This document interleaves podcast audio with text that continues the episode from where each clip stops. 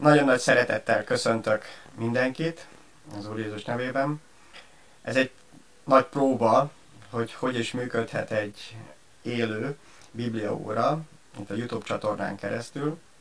Nagy szeretettel köszöntöm azokat, akik be fognak kapcsolódni, és igen, itt lehetőség lesz arra, hogy esetleg írásban kérdéseket tegyünk fel, de mielőtt ezt megtennénk, szeretnék azért imádkozni, hogy a technika segítségét is használja fel Isten, legyen velünk és áldjon meg bennünket legalább egy pici időt, és ha netán mi jobban mondva én hibáznék, mert lesz, eh, mivel programokat kell közbe kezelni, azt Isten tudja mégiscsak jóra használni. Szeretnék így segítségét kérni felülről, hiszen oda tartozunk, a Szentlélek tud bennünket megáldani, megsegíteni. Most erre kérlek mindegyik őtöket, hogy kapcsoljatok be ebbe az imádságba. Menj édesatyám, nagyon hálás vagyok neked azért, hogy létrejöhetett ez az este is, és kérlek ad, hogy minden technikai nehézség, minden probléma mellett te légy a mi urunk és megváltunk. Te légy az, aki tanítasz bennünket, hiszen a te ígédet most is olvashatjuk, az mindig igaz. Abból mindig üzenetet kaphatunk. És kérlek azt, hogy tedd ezt ma este is, ma délután is, és vezesse be bennünket az Úr Jézus Krisztus nevében. Ámen. Igen, így szeretnélek most benneteket hívni Biblia tanulmányozásra, hát hogy hogy sikerül, azt most majd e, meglátjuk, de először is szeretném veletek együtt e, elolvasni majd Máté Evangélium a 25. rész első 13 versés, vagyis a 10 szűz példázatát. Kapcsolódjatok be a Biblia olvasásba, amennyire lehetséges. Én is megpróbálom ezt kivetíteni, és így követni majd a Biblia olvasását.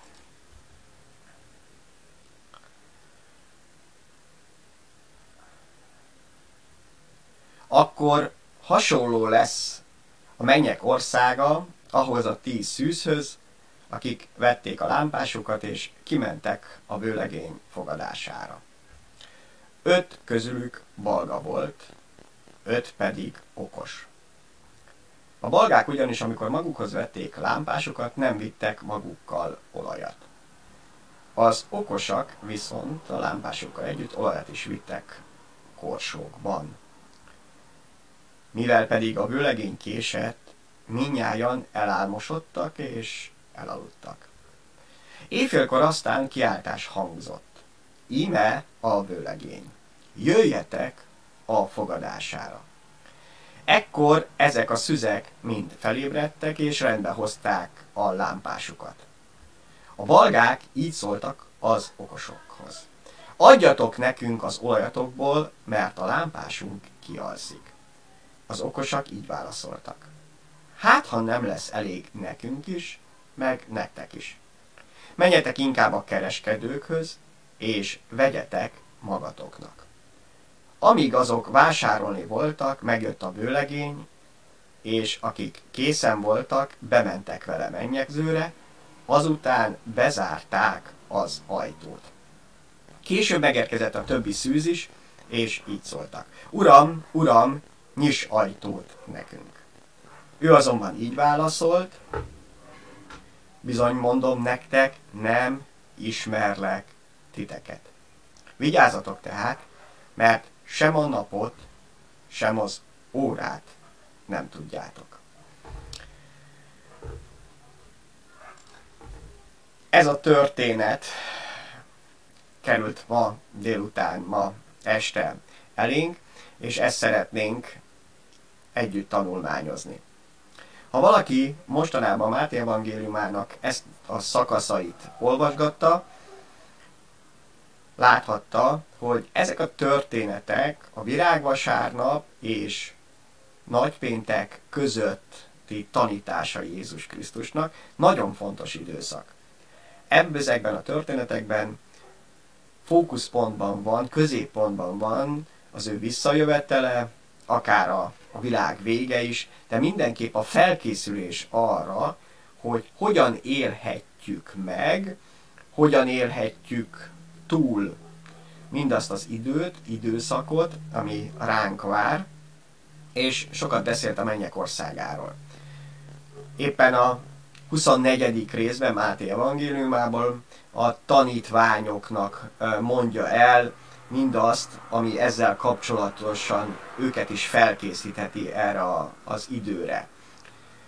Azzal kezdődik, hogy a tanítványok megkérdezik, hogy mikor is lesz mindez, mikor rombolják le Jeruzsálemet, mikor jön vissza Jézus Krisztus, mikor jön el a vég. Több kérdést föltesznek egyszerre, Jézus beszél is mindenről, és amikor itt a 24. részben olvasunk erről, amit Jézus Krisztus előre elmondott, és rendkívül fontos számunkra is, utána a 25. résszel elkezdődik ez a történet, a tíz szűznek a, a példája, a példázata. Miért annyira fontos ez nekünk? Különleges példázatról van szó, már csak azért is, mert négy evangéliumból a Máté evangéliuma beszél kifejezetten erről a történetről. Jézus Krisztus és maga az ige is előszeretettel használja a példázatokat, másrészt pedig a példázatokon belül akár csak egy mennyegzőnek, egy nagy vacsorának is a, a történetét, és most is ez történt, most is ez történik, hogy ez kerül elénk, hogy mit is jelent ez a mennyegző, ennek a várása, a tíz szűznek a, a története. Egy picit eltérően használja az eddig megszokottaktól Jézus ezt a történetet, hiszen legtöbbször, és a bibliai utalásokból a mennyegzőn a menyasszony az, amely utal Isten népére, akár Izraelre az Ószövetségben, akár az Új Szövetségben a Isten választott népére, aki Jézus Krisztusnak a, a mennyasszonya. Itt bejönnek a, a szüzek, akik kifejezetten a történet főszereplői. Hiszen a mennyasszonyról külön nem is olvasunk, nagyon a vőlegény is ott van a háttérben, de az érkezéséről tudunk. Most kifejezetten ezekre a, a lányokra koncentrálunk, akik a mennyasszonynak a barátnői. És hát ezzel szeretnénk most uh, foglalkozni, és megnézni azt, hogy milyen tanulságokat jelent ez számunkra, mi az, ami, ami nekünk is uh, fontos lehet. Majd több programot is használok, amikor bevágom ezeket a, a, a kis történeteket, és lehet, hogy nem mindegyik úgy sikerül, ahogy szeretném, de hát ez egy ilyen időszak, egy ilyen próba, amely uh, talán megmutatja, hogy ez mennyire lesz hasonló. Az első ilyen pro, uh, programnak az a neve, hogy The Word. Uh, ez egy olyan uh, program, amiben egyszerre lehet különböző akár biblia fordításokat is uh, olvasni. Én is most kivetítettem többfajta biblia fordítást, ha bár azt láttam, hogy éppen a, a Károlit kétszer is kivetítettem, és az új fordítást pedig nem, de ezen is lehet segíteni. Aki esetleg otthon használja, azt nagyon hasznos, hiszen nagyon sok magyar fordítású biblia van. Habár én azt javaslom, hogy ha használjuk is ezeket a segédeszközöket, én is naponta használom ezeket a számítógépemen, akkor is amíg lehet, és amíg van időnk rá, a nyomtatott Bibliát is használjuk. Egészen más azt forgatni. Nem más az üzenet benne, ez nagyon fontos, csak sokkal inkább közelébbi válik. Illetve ha tehetjük, amikor csak tehetjük, tanuljuk az Isten igét, hogy a szívünkbe is legyen, a fejünkbe, a gondolatainkba és szívünkbe is, és amikor csak lehet, akár írjuk le, hiszen ez is segít abban, hogy ezeket megtanuljuk majd. Szóval visszatérve a történetre, ami kifejezetten ebben a, a, az evangéliumban található meg, úgy kezdődik, hogy a mennyek országa, e, vagy a mennyek királysága, mind a kettőt ugye a fordításban látjuk, hogy használják, azt mondja, hogy hasonló lesz. Tehát ez egy olyan allegorikus uh, példa, példázat, aminek több pontja ránk vonatkozik. És hát ismerve a történetet, tudjuk azt, hogy ez egy elég nehéz történet. És több olyan pontja van, amit fontos megértenünk. Már csak azért is, mert rólunk beszél. Azt mondja Jézus, hogy a mennyek országa lesz hasonló. Tehát nem a világról beszél általában, van olyan példázat, amit a, a világról mond el. A világban együtt vannak jelen az Isten népének gyermekei, a mennyek országa is, és a sötétségnek az erő is, vagy a, a, a bűnnek a fogvatartottja is. De most kifejezetten a mennyek országáról van szó.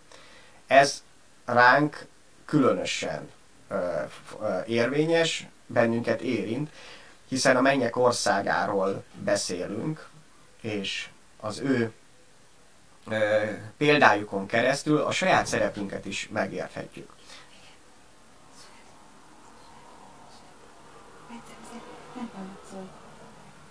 Hogy lehet ez? Na, most hallottam azt, hogy nagyon halkan lehet csak engem hallani, úgyhogy egy pár perc múlva folytatni fogjuk uh, ugyan itt, úgyhogy addig egy kis uh, szünetet tartunk. Hát ezt pontosan nem is tudom, hogy hogy kell megcsinálni. Oké, okay, akkor megpróbáljuk indítani a streamet. Reméljek, hogy működni is fog. Jól van. És igen, és nézd meg, hogy a hanggal hogy működik. Hát ezt már beszéljük. Na, szóval elnézést kérek mindenkitől, aki közben mm, visszacsatlakozott esetleg. Technikai probléma volt. Én ugye nem hallom, hogy mennyire lehet az én hangomat hallani. Remélem, hogy most jobb lett, ha nem, akkor még mindig majd próbálunk rajta változtatni.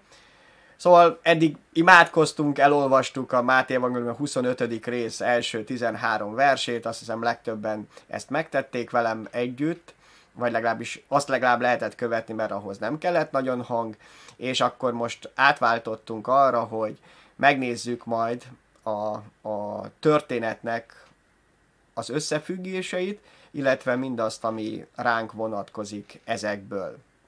Úgyhogy itt folytatjuk majd és közben pedig majd jelezzétek nekem is, akkor, hogy ebben az élő csevegésben, vagy akármiben, nem tudom pontosan ez hogy is működik, hogy mi az, ami esetleg nem jó, és változtatni kell majd rajta.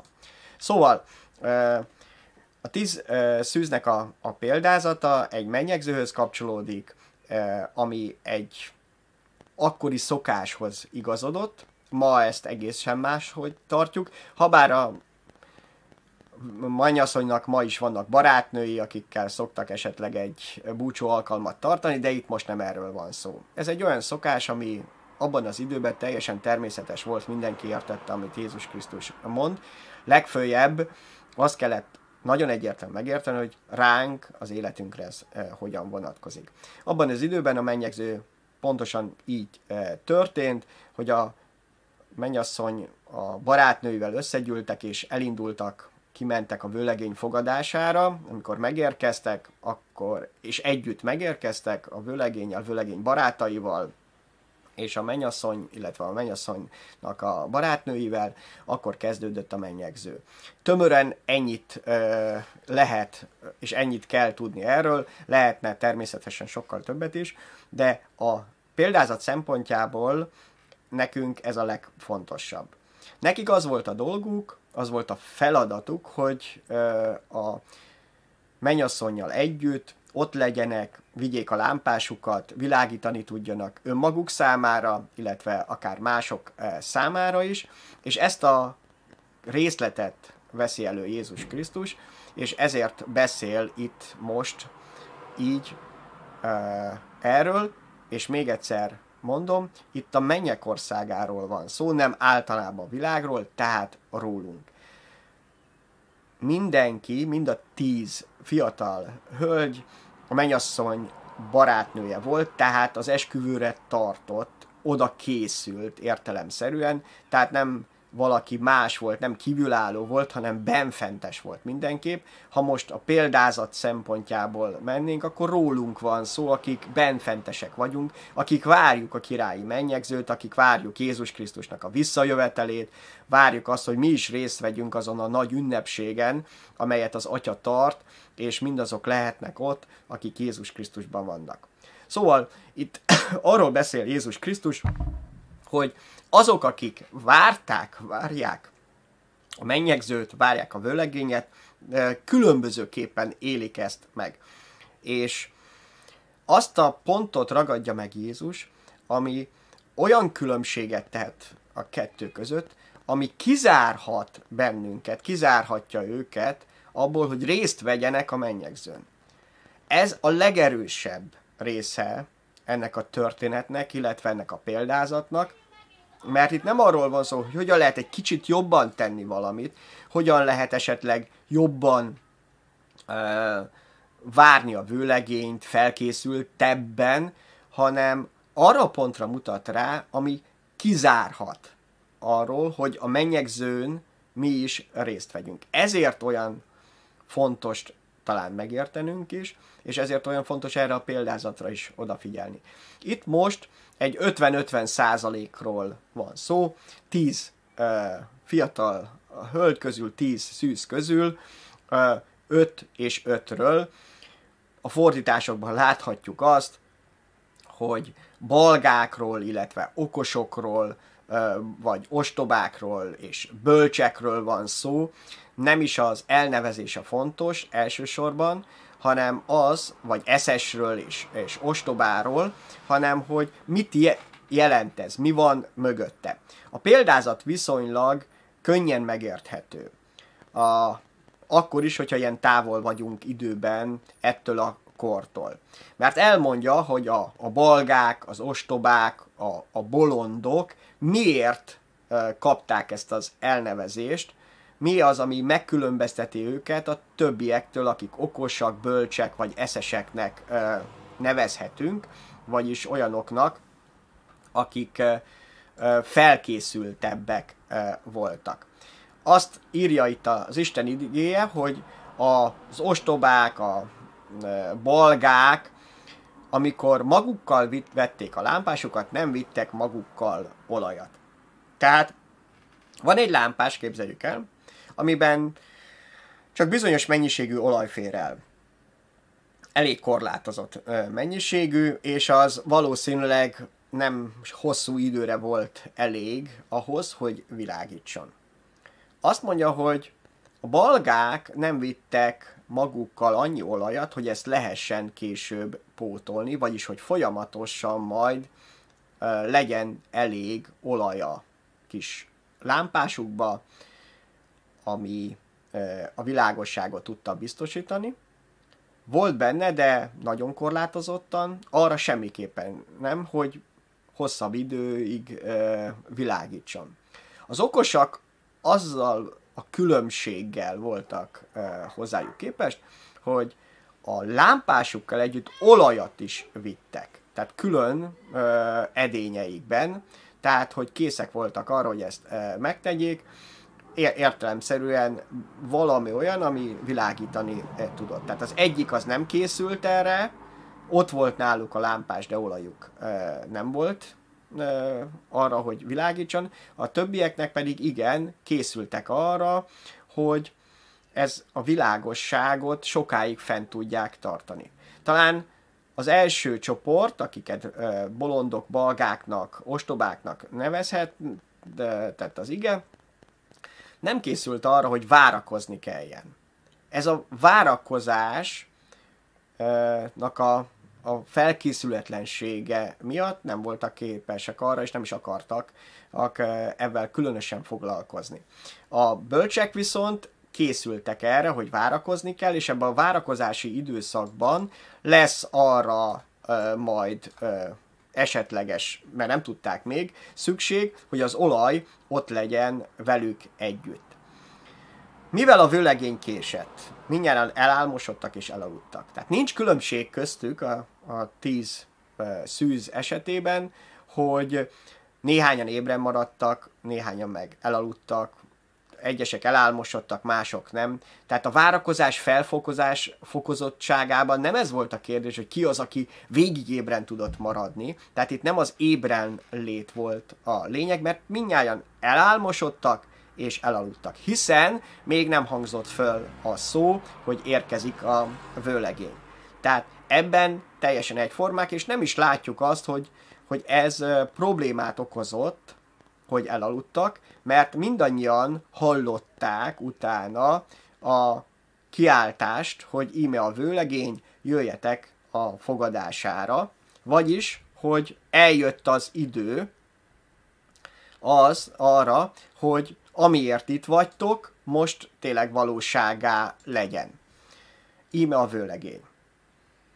Hát számunkra is, nekem is ez az egyik nagyon fontos kérdés, hogy mennyire vagyok kész, felkészült arra, hogy amikor elhangzik ez, hogy megjött Jézus Krisztus, akkor készen legyek. Szóval ebben segít most ez a példázat továbbra is.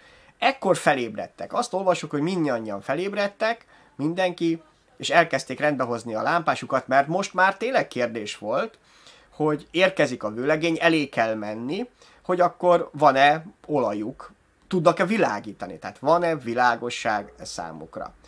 És akkor derül ki, hogy a különbség most ö, ö, válik, ö, választja ketté a, a két csoportot, mert azt mondják a, a balgák, az ostobák, a, vagy, vagy bolondok, ok, adjatok nekünk az olajatokból, mert a lámpásunk kialszik. Tehát nem vittek elég olajat magukkal, nem volt folyamatos utánpótlás, ez nagyon fontos, nem volt folyamatos utánpótlása a, ennek, és ez az első nagyon fontos üzenete, hogy azt válaszolják az okosak, hát ha nem lesz elég nekünk is, meg nektek is, menjetek inkább a kereskedőkhöz, vegyetek magatoknak.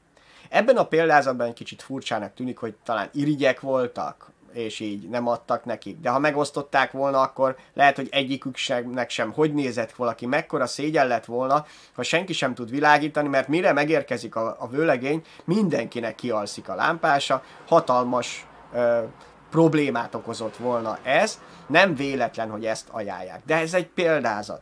Itt nem ezt kell mérlegelnünk, hogy az a öt bölcs vagy okos szűz miért ezt mondta pontosan, hanem az, hogy mi van e mögött. Hiszen ez az első nagyon fontos üzenet ebben, hogy van olyan dolog a, az életünkben, a várakozásunkban, Jézusban, várásunkra, amit nem lehet másoktól megkapni. Nagyon szeretnénk, irigyeljük, hogy nekik van, de abban a pillanatban majd, amikor Jézus Krisztus megjön, amikor már készek kell lenni, egyszerűen nem lehet másoktól elkérni. Még azt is mondanám, persze ebben a példázatban nincs benne, hogy ha nagyon szeretnének, akkor se tudnának adni belőle, mert ez mindenkinek a sajátja. Nekünk kell ebben felkészültek lenni. Erről beszél ez a példázat, hogy ezt nem tudjuk másoktól elkérni, elvenni, nem tudják mások megosztani velünk, tudjuk azt, hogy tényleg így van néhány dolog az életünkben, szívesen megosztanánk a megtérésünket, az újjászületésünket, az örök életünket másokkal, mondjuk a családtagjainkkal, de sajnos ezt nem tudjuk megtenni. Akkor sem, hogyha nagyon szeretnénk. Tehát vannak ilyen értékek, amiket másoktól nem tudunk, és nem is tehetünk meg, hogy, hogy megkapjunk, és ez az egyik. A másik ö, dolog, hogy elmentek vásárolni, amíg távol voltak vásárolni, megjött a vőlegény, és akik készen voltak, bementek vele a mennyegzőre, azután pedig bezárták az ajtót. Ez volt a másik dolog, hogy elmentek vásárolni, de már késő volt. Ha időben gondolkodtak volna, hiszen a többiek is valamikor ezt megvették, akkor erre lehetett volna idő, de lesznek olyan dolgok, amit már túl késő lesz, amikor visszajön az úr, vagy megjön a, a vőlegény, és nem lehet akkor pótolni sem másoktól, sem más honnan, sem pénzen, sem máson megvásárolni, mert az idő lejárt. Az idő lejárt. Ez egy nagyon nehéz kérdés az életünkben, hiszen egy részről a szívünkben van táplálva az, hogy örökké szeretnénk élni. És ez nem egy emberi é, okoskodás vagy gondolkodás, hanem az Isten lelke miatt, az Istenre való teremtettségünk, Isten képviségünk miatt van bennünk az, hogy szeretnénk sokkal hosszabban élni, mint amennyit egyébként tudunk, vagy, vagy magunktól megtehetnénk. És ez viszont egyedül az Istentől kapható meg, ez az örök élet, vagy az örök lét. És itt a Földön pont a bűn miatt időkorlátok közé vagyunk szorítva. Ez a születésünk és a testi halálunknak az időkorlátja. Tehát ami között tehetünk, illetve élhetünk, tele lehetünk tervekkel, és meg is valósíthatjuk azokat, itt le- tehetjük meg azt, hogy odafordulunk Istenhez, vagy éppen ellenkezőleg nem tesszük, nem használjuk ki azt az időt, amit kaptunk. A, az idő, ez egy nagyon drága kincs. Olyan, ami nem jön vissza. Egyik nap ami eltelik, soha többet nem ismétlődik meg. Legfeljebb elkezdjük a következőt, de egyszer lejár ez az idő, becsukódik az az ajtó, ezért olyan nagyon fontos erre a példázatra is odafigyelni, mert lehet, hogy nem mindegyikünk éli meg azt, hogy Jézus Krisztus visszajön, és akkor találkozunk vele, de mindannyian átéljük, hogy az idő le fog járni.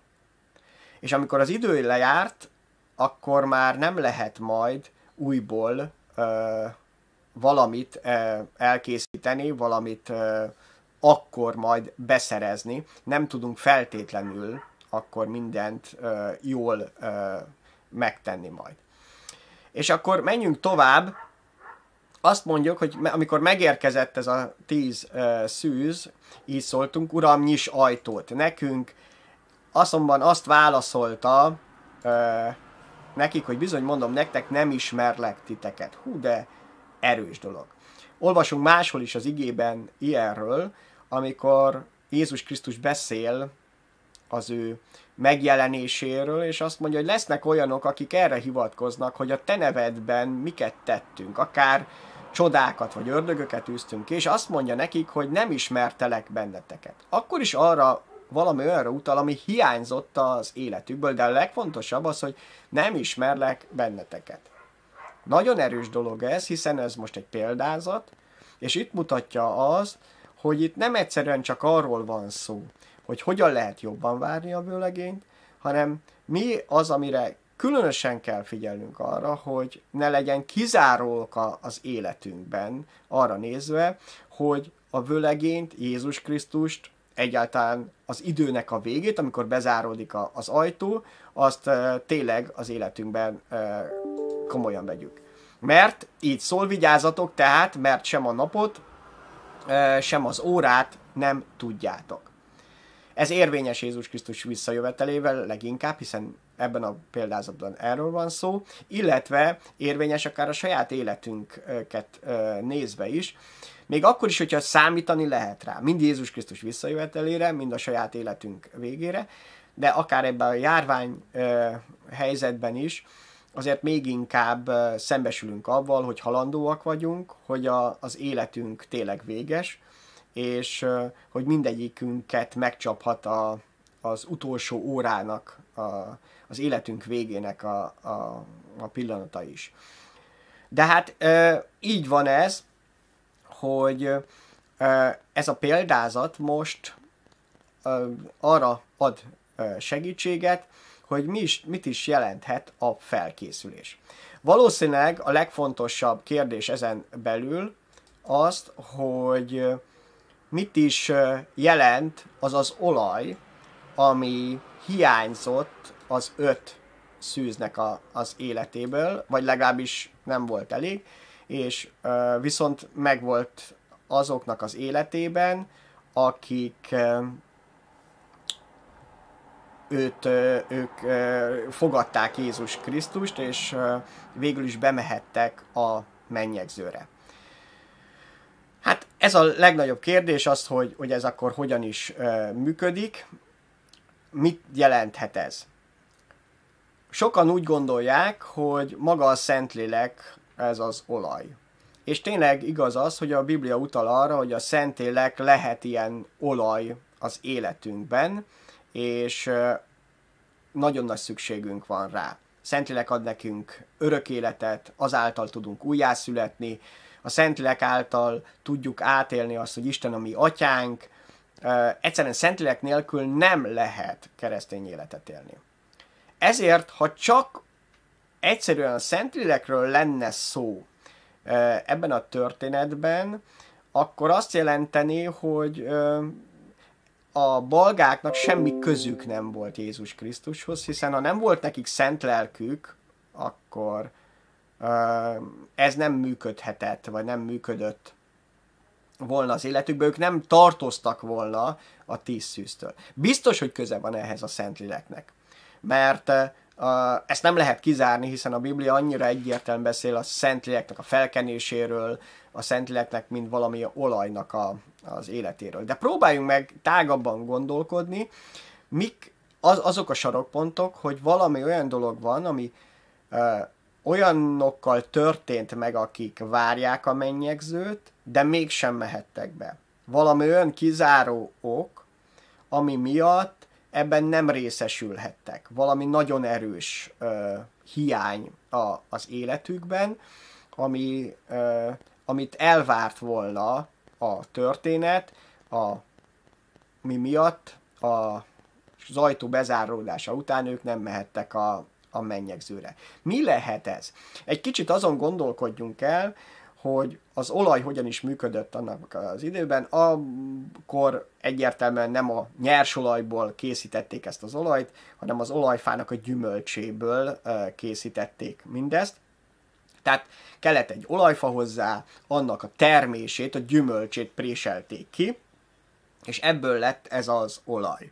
Ha ezen gondolkodunk, már is talán eszünkbe juthat az, hogy milyen olyan bibliai igét jut eszünkbe, ismerhetünk, ami azzal kapcsolatos, hogy olajfa, vagy az olajfának a termése. Sok ilyen igét ismerünk, de ami érdekes, a római levél 11. rész 24. versében, most sajnos nem feltétlenül fogom tudni megmutatni, Róma 11-24, de lehet, hogy átugrok majd. Megkeresünk Róma 14. Melyik volt? Bocsánat, még egyszer meg kell néznem. Róma 11-24. Nézzük is meg, hogy ott miről beszél Isten igéje. Azt mondja, ha rólunk pogányokról, akik megtértünk, hogyha te levágattál a természetes vadolajfáról, és természetrendje ellenére beoltattál a szelíd olajfába, akkor azok a természetes ágak mennyivel inkább be fognak oltatni saját olajfájukba. Tehát itt egyértelműen Isten igéje, Pál apostol a Szentléleken keresztül az életünket egy olajfához is hasonlítja. Természetes a más gyümölcsfához is, például a szőlőt veszőhöz, tőlő tőkéhez, ami elvárható a gyümölcs, de itt kifejezetten az olajfáról beszél, és ebből tudva olajfát csak azért tartottak, hogy meglegyen az olajbogyó, annak a gyümölcse, amiből az olajat készítették, ami ebből fakadt. Na most ezen indulunk el, vagy ezen gondolkodunk, hogy ez egy olajfa, aminek van egy gyümölcse, az olajbogyó, amiből lesz az olaj, akkor eszünkbe juthat, közben az a tanítása, szintén Pálapostolnak a, a Szentlélek által, amikor a gyümölcsről beszél. Ez a Galata levél 5. rész 22. versében található. Ez szerintem sokkal ismertebb, sokan talán kívülről is tudjuk de nem szoktuk azonosítani általában az olajjal, vagy az olajbogyóval, ami szintén egyébként egy ilyen gyümölcs, egy ilyen termés, hanem so- sokkal inkább talán a szőlő terméshez, a, a szülőnek a terméséhez, hiszen Jézus arról külön is beszél. És igen, többször is előfordul az a kép, de ha gyümölcsről beszél, valószínűleg ebben benne lehet ez is. És ha megnézzük ezt a képet, hogy a lélek gyümölcse pedig szeretet, öröm, békesség, türelem, szívesség, jóság, hűség, szelítség, önmegtartóztatás, az ilyenek ellen úgymond nincs törvény, akkor itt látjuk, hogy benne van a lélek, a szent léleknek a, a munkája, ami nélkül nincs ez a, a gyümölcs. De ilyen van benne mind a szeretet, öröm, békesség, türelem, szívesség, jóság. Azt mondja, hogy ez az, ami igazán valóságát teszi, megmutatja azt, hogy egy keresztény életében tényleg a Szentlélek hogyan működik. És itt nem egyszeri termésről van szó, nem arról van szó, hogy, hogy egyszer valamit teremtek meg, hanem egy gyümölcs hozásról, egy folyamatos eh, termésről, aminek az életünkben valóság kell, hogy legyen. Az örömről egyébként, mint öröm olajáról beszél a, a Biblia, ráadásul úgy is, mint ami Jézus Krisztusra vonatkozik, Zsoltárok 45. rész 8. versében szereted az igazságot, gyűlölöd a gonoszságot, ezért kent föl téged társaid közül Isten, a te Istened öröm olajával. 45. Zsoltárnak a, a 8. verse, mindjárt meg is nézzük. És ezt megismétli, ezt az igét, szereted az igazságot, gyűlölöd a gonoszságot. Azért marad üresen az a két sáv, mert a, ebben a két fordításban nincs lehetőség arra, hogy Ószövetségi igét is vegyünk. Ez megismétlik egyébként a, az új szövetségben, annyira fontos pont Jézus Krisztusra vonatkozólag, a zsidókhoz ért levél első rész 9. versében, ott már látjuk majd az összes fordítást. Uh, tehát az öröm hozzátartozik az olajhoz. Mind ahogy éreztük, hogy a Szentlélek is, az öröm is, és így valószínűleg mindaz, amit Isten elvár tőlünk. De még mindig kérdés az, hogy tényleg a, a lélek gyümölcsének a, a hiánya, a nem e, valós jelenléte egy keresztény életében ennyire kizárók lehet? Mondjuk abban az értelemben, hogy nem örökölheti az Isten országát, nem mehet be erre a nagy mennyegzőre? Ez egy kulcskérdés, hogy tényleg van-e olyan utalás a Bibliában, ami ezekkel kapcsolatos, a lélek gyümölcseivel, vagy valamelyikkel, és, és egy ilyen nagyon kizáró ö, megfogalmazást ö, tartalmaz. Hát ehhez nézzük meg a jelenések könyve második rész harmadik ö, versét, amit szintén ismerünk, de talán most ebben az összefüggésben ö, még inkább aktuális lesz számunkra. Tehát itt Jézusnak a leveleiről van szó, a gyülekezetnek, a gyülekezet tagjainak. És figyeljük meg a nagyon egyértelműen, de kemény és erős szavait Jézusnak. Tudom, hogy van benned álhatatosság, terhet viseltél az én nevemért, és nem fáradtál meg. Ez egy pozitív dolog, azt jelenti, hogy próbáltál hitből élni. De, és itt jön a negyedik vers, az a panaszom ellened, hogy nincs meg már benned az első szeretet a lélek gyümölcse nem teljes az életedben. És ha most egy kicsit átfordítjuk, azt mondja, hogy az az olaj, aminek ott kéne lenni, a léleknek a, a következmény az életünkbe hiányzik. Ez lehetne azt mondani, jó, megdicsért az Úr, de közben van hiányosságom is, hát legfeljebb nem kapok olyan nagy koronát emiatt. De nézzük meg a folytatását, és ott már ez azért az nagyon erős megfogalmazás. Emlékezzél tehát vissza, honnan estél ki. Térj meg, és tedd az előbbiekhez hasonló cselekedeteidet, különben elmegyek hozzád, és kimozdítom a gyertyatartódat a helyéből, ha meg nem térsz. Kimozdítom a gyertyatartódat a helyéből, ha meg nem térsz.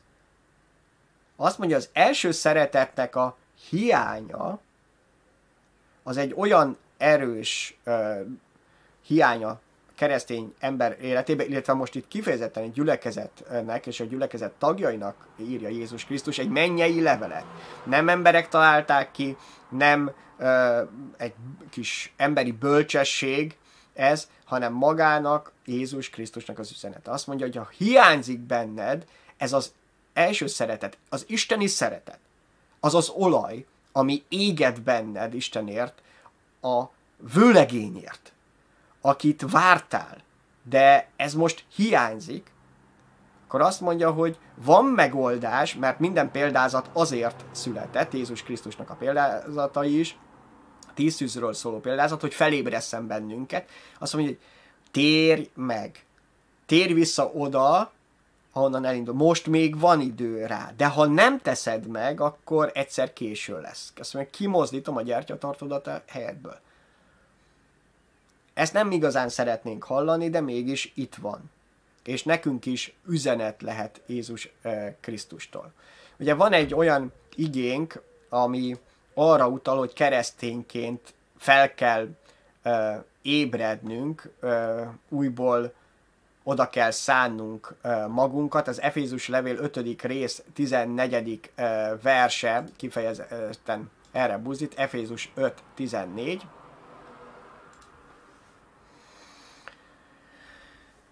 Mert minden, ami nyilvánvaló lett, ezt mondja, e, az világos, ezért mondja, ébredj fel, aki alszol, támadj fel a halálból, és felragyod neked a Krisztus. Ébredj fel, támadj föl, térj meg, hogy felragyogjon neked a Krisztus, vagyis újra ragyoghasson a lámpád. Ez pedig az kell, hogy a Szentlélek munkája világos és egyértelmű legyen az életünkben. Nem tudjuk egymástól elkérni a Szentlélek munkáját. Nem tudjuk elvenni, sőt azt lehet mondani, hogy boltban sem igazán tudjuk megvásárolni, de most még az Úrtól el lehet kérni. Most még van időnk arra, hogy megerősödjünk, hogy valóban lélekben éljünk, és a szeretet, az öröm, a békesség, a türelem, na hát most kifejezetten szükségünk van rá, élő dolog legyen, világítson az életünkben. Mert ott van az az üzenet, amelyet Jézus Krisztus fogalmazott meg a, a hegyi beszédben, mint egy uh, Isten országának alapvetéseként, Máté Evangélium 5. résznek a 16. verse, azt mondja, hogy úgy ragyogjon a ti világosságotok. Most vegyük a lámpásunk, amelyet az Istentől kaptunk mindannyian. Minden szűznek volt lámpása, tehát a lámpással nem volt probléma, hanem a világítással volt probléma, hogy nem volt, amit táplálja. Nem volt, amit táplálja a világosságot. Úgy ragyogjon a ti világosságotok az emberek előtt, hogy lássák a jó cselekedeteiteket, és dicsőítsék a ti mennyei atyátokat. Tehát azt mondja itt Isten igéje, hogy a tetteinkben tetten érhető maga az Úrnak a jelenléte, illetve az, hogy tényleg Isten által a Szentlélek erejével éltük-e meg. Gondoljunk el, hogy mi a különbség köztem, köztünk, és azok között, akik nem hisznek Istenben. Igazából a hitünk, mondhatjuk ezt, és tényleg így van, de a hit maga az a kapaszkodó, amelyben Istenbe e, nyúltunk, de igazából a Szentléleknek a munkája az, amely különbség lehet. Igaz, hogy mindenkihez szólhat a Szentlélek, de nem ugyanaz, amikor valakinek az életét teljesen megváltoztatja, újjászüli, amikor megragadja az életünket, és a testünk tényleg a Szentlélek temploma lehet. Na ez a forrása a világításnak ez a különbség az, hogyha valaki egyszerűen jó ember csak, vagy azért tesz valamit, mert Isten szent lelke benne ezt munkálta. Erre van igazán nagy szükség ma. A saját életemben először, hogy a szent lélek által legyen az a gyümölcs, ahogyan szeretetem. Mert csak ez mutatja meg majd, csak ez eredményezheti azt, hogy amikor teszek valami jó dolgot, akkor ne engem dicsőítsenek, hanem a mennyei atyát. Mert látszik az, hogy egyedül ezt nem tudnám megtenni, csak egyedül az Úr Jézus Krisztus által. Tehát itt az idő, most még a várakozás ideje. Lehet, hogy elaludtunk. Lehet, hogy ö, mindannyian elálmosodtunk. De van lehetőség arra, hogy felébredjünk és feltámadjunk felkeljünk, megtérjünk, mert erre van szükségünk. De a legnagyobb kérdés az, hogy ez az olaj a Szentlélek gyümölcséjeinek, a, magának a Szentléleknek, a Szentlélek munkájának a, a jelenléte valóságos -e az életünkben. Ezt nem lehet másoktól elvenni, nem lehet majd később beszerezni, ezt most kell megtenni.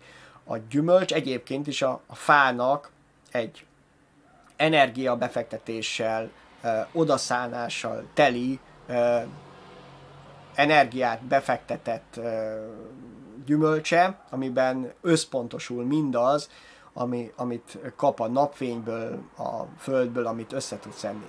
Ez van az életünkben is. Az, hogy a Szentlélek által élünk, ez egy kemény munka. Ez a tanítványság.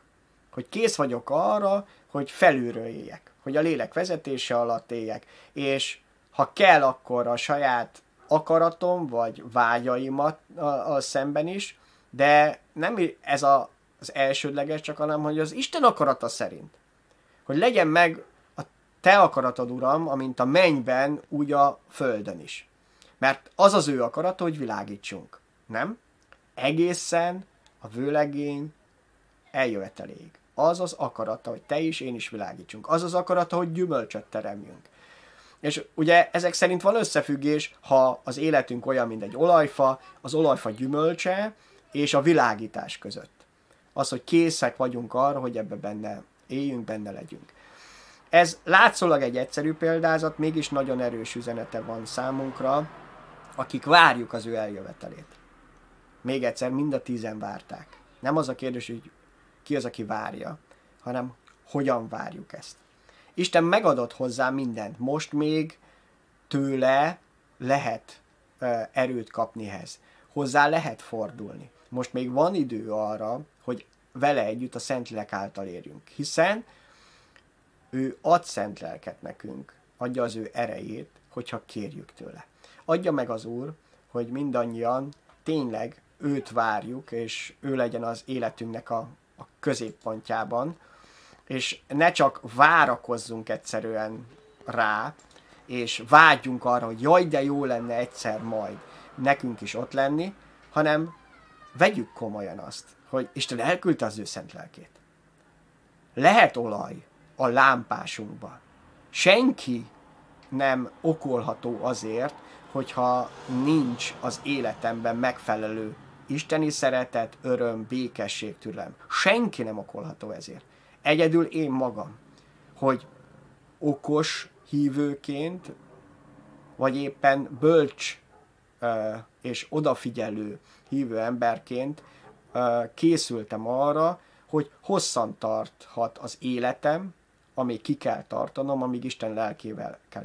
Adj, adjam meg az Úr bennünket arra, hogy tényleg odafigyeljünk, vele együtt éljünk, és köszönöm, hogy ti is figyeltetek erre, és elnézést kérek mindenfajta technikai hibáért, ezt még tanulni kell, és nem is biztos, hogy a legjobban sikerült.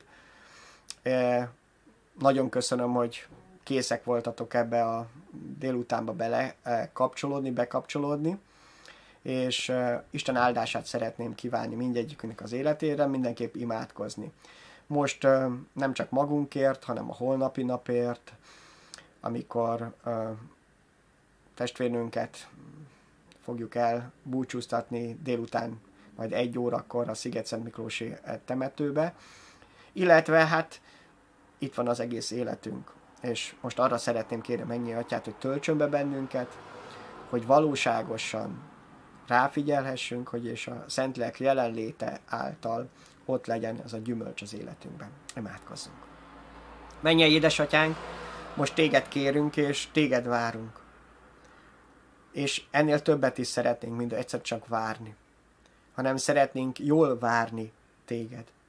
Úgy, hogy a mi kis korsónkba, mi kis lámpásunkba ott legyen az az olaj.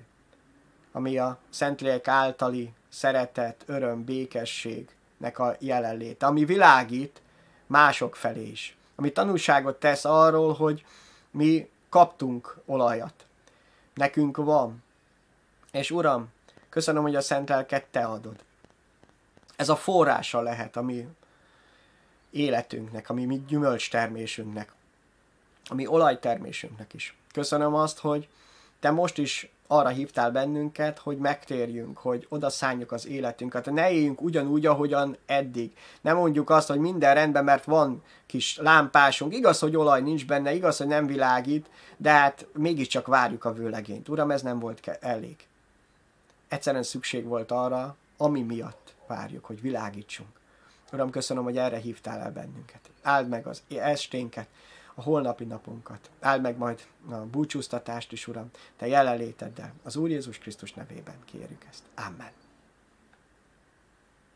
Isten áldjon meg mindegyikünket, e, és köszönöm a, figyelmeteket. Akik el tudtok jönni, holnap találkozunk majd a, a búcsú Isten tiszteleten. Vasárnap legközelebb majd 10 órakor találkozhatunk, és ha sikerül, akkor jövő héten szintén fél hétkor a Biblia órát is folytatjuk. Isten áldjon meg benneteket. Szervusztok!